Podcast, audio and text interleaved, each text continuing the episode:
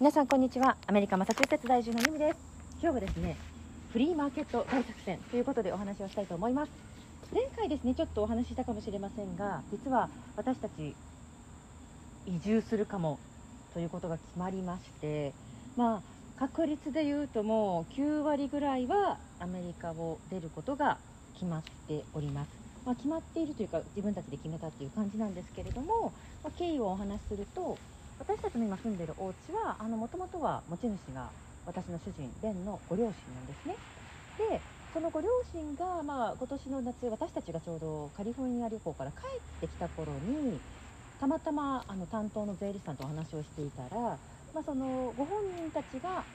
住んでいてそこからお家を出てから、まあ、今何年か経ってるんですけども3年以内だったかな？3年以内にあの売らないと今度はその、まあ、相続の関係なのか何なのかその自分たちが住んでいるお家じゃなくて自分たちの持ち家を売るってなるとすごく税金がかかりますよと。でそれがまあ何百万みたいな感じだったんですね。うん、で、まあ、別にその住んでいる限りは取られないわけなので私たちが。あの、まあ、売る時に税金がかかるから、まあ、その分この売った時の利益が減りますよみたいな感じだったんですよね。うんで、まあ、その私たちもともと東南アジアに住みたいなっていうところもあったので計画としては、まあ、1年の半分は私のあのビザをこちらでキープするためには半年はアメリカに住んでないといけなかったのでじゃあアメリカの永住権を失わない程度にアジアとアメリカで半々生活をしようかっていう計画をもともと立ててたんですよねなのでまあタイに半年アメリカに半年みたいな感じで考えていたんですが、まあ、お家を売りますかってなると、まあ、戻ってくる場所がないというかそのまあどこかに家賃も払いながら半年アメリカに住んでアジアに半年ってなると、まあ、かなりですね今あのアメリカは良くも悪くも土地が高騰しているので、まあ、お家を売るのも含めてですね売ろうと思うとあの購入時よりはかなり多分高く売れるんです今。その10年以上前の価格と比べたらまあ倍以上になってるようなところも結構あるのかな、うん、いう感じで。だただ逆にその新しいとこ借りようとするとやっぱりそれなりの予算もかかるので、まあ、どうしようかとなりまして。で、まあ、態度もまだ小さいですしあの決まった小学校とかに行かなきゃいけないってこともなくて、まあ、入るとしても幼稚園とか保育園だし、まあ、どうせそのまだですね大河が3歳か4歳くらいになるまでは、まあ、そのプリスクールっていうか保育園がすごく高くて月に多分2 3 0万円ぐらいの予算が普通なんですよね。日本と違って、うん、なのでまあそこまでして大河を預けながら仕事もアメリカで限られた時間の中でやりながらとかまあいろいろこう予算とか自分たちが本当は住みたい場所とかのことを考えた時にアメリカに、まずっといなくてもまだいいのかなっていうことになりましてでそれであのアジアに移住をしようと。でマレーシアにしようかってなったのは、まあ、マレーシアの全体的にあのアメリカアメリカではなくてごめんなさい。あのイギリスにもともと統治されてた歴史があるので、まあ、皆さん英語が喋れるんですね、まあ、 British English の影響の方が大きいのかなと思うんですけども英語が喋れるし、まあ、その特にマレーシア首都のクアラルンプールとかすごくあの整っていて、ま、電車の便もいいし、まあ、日本のものもいろいろ手に入りやすかったり、ま、芸能人の GACKT さんとかも住んでますよね。うん。で食べ物がすごく美味しいって有名なんですよマレーシアって。いろんなグルメなあの人たちが来るので、まあ、どんな国の人でも何らかその自分が美味しく食べられて生活しやすいあの環境が見つかると言われているのがマレーシアらしいんですけども、まあ、そういったこともあったり、まあ、主人のお母さんがもともとマレーシアの方なので、まあ、そちらで知り合いの方がいたりして私のあの生活を築いていくのに行きやすいんじゃないかってことでですねあのじゃあマレーシアにしましょうかっていう感じに今進んでいるんですけれどもあとは保育園とかそのお子さんを預かってくれるサービスっていうのもやっぱり日本とかアメリカとかと比べるとすごく良心的というか、まあ、日本の保育園システムも確かにあのリーズナブルだと思うんですけども世帯収入に応じてお金が変わるのでただアメリカと比べたらもう破格なんですよね。マレーシアのそのお子さんの預かってくれるシステムとか、うん、あとはモンテッソーリスクールとかもすごくあの、まあ、あの適切なというかとてもありがたい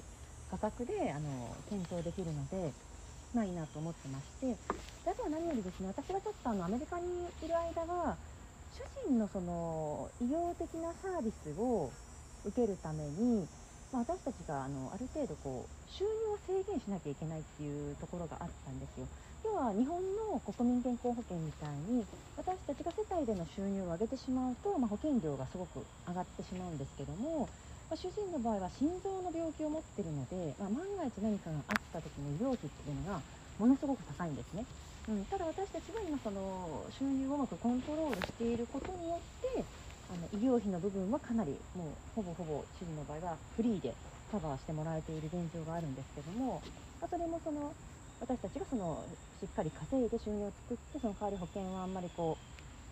う、まあ、あのカバーしてもらえなくてとかということをいろいろこう相対的にプラスマイナスを考えた時に私たちのお仕事での収入をなるべく抑えて保険費を賄ってもらう保険というか、まあ、万が一の時の医療費をカバーしてもらった方がいいよねってことでやってたんですけどもそうすると私自身も思いっきりこう働こうと思っても働ってない状況ではあったので、まあ、その移住することによって、ま、私自身もその、まあ、力を発揮するとまではいかないんですけども、まあ、自分でお仕事して稼いであの、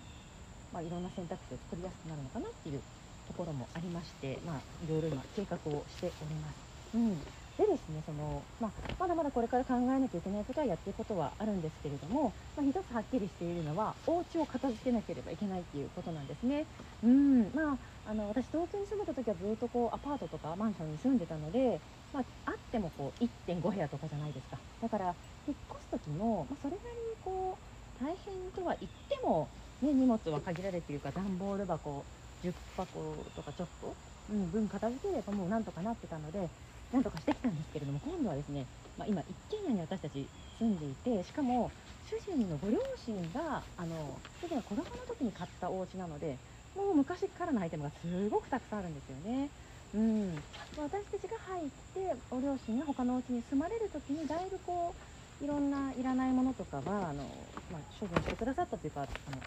どこかにやってくださったんですけどそれでもやっぱりなんか昔からの食器とか、ちょっとしたお家のものがいっぱいありましてあとは主人が子供の時に使っていた、まあ、おもちゃというか例えばあのバドミントンのラケットとかそんなものまであるんですよねサッカーボールとか。それでですねこれをなんとかしようということで、まあ、アメリカではよくあるんですけどタグセール、まあ、あのフリーマーケットですねが今度秋にあるので今そこに向けてですねガッサガッサと片付けをしておりますで日本だとフリーマーケットっていうことが多いですかね。アメリカだとよくガラガラージセールって言って車庫。自分たちのお家の車庫でなんかこう店開きみたいに物を置いて展示してみんなに見てもらって買ってもらうのでガレージセールとかよく呼ばれるんですけど、まあ、あとは今回私たちの場合はあのタグセールって言ってるんですけどね、うん、フリマをやりますと。うん、で私たちのあの住んでるところがご近所でそういうなんかフリマとかをみんなでやろうよっていうイベントが1年に1回ぐらいありましてそれがちょうど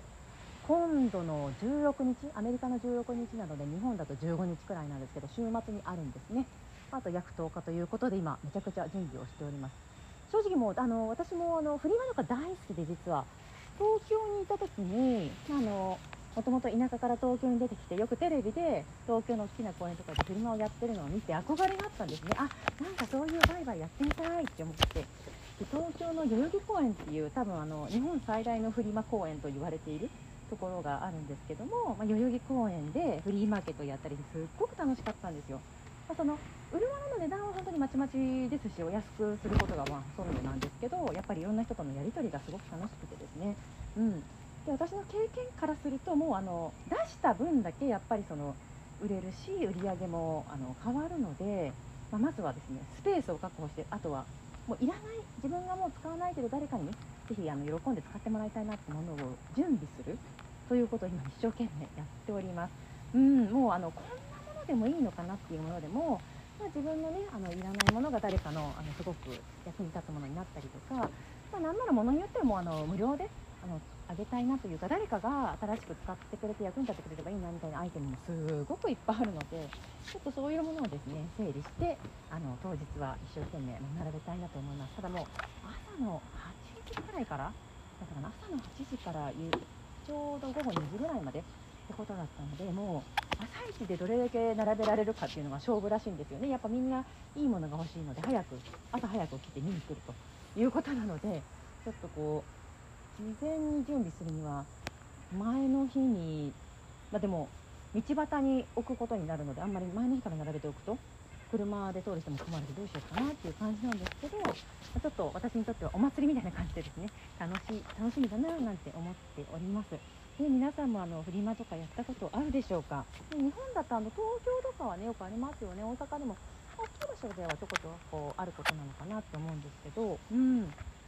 私は出身が静岡県なんですが静岡ではやっぱりその田舎とかだとなかなかそうやって人が集まったりとかっていうのがなかったりうんあと何て言うんですかねなんかあのアメリカの人の方が日本よりさらに古着とかその、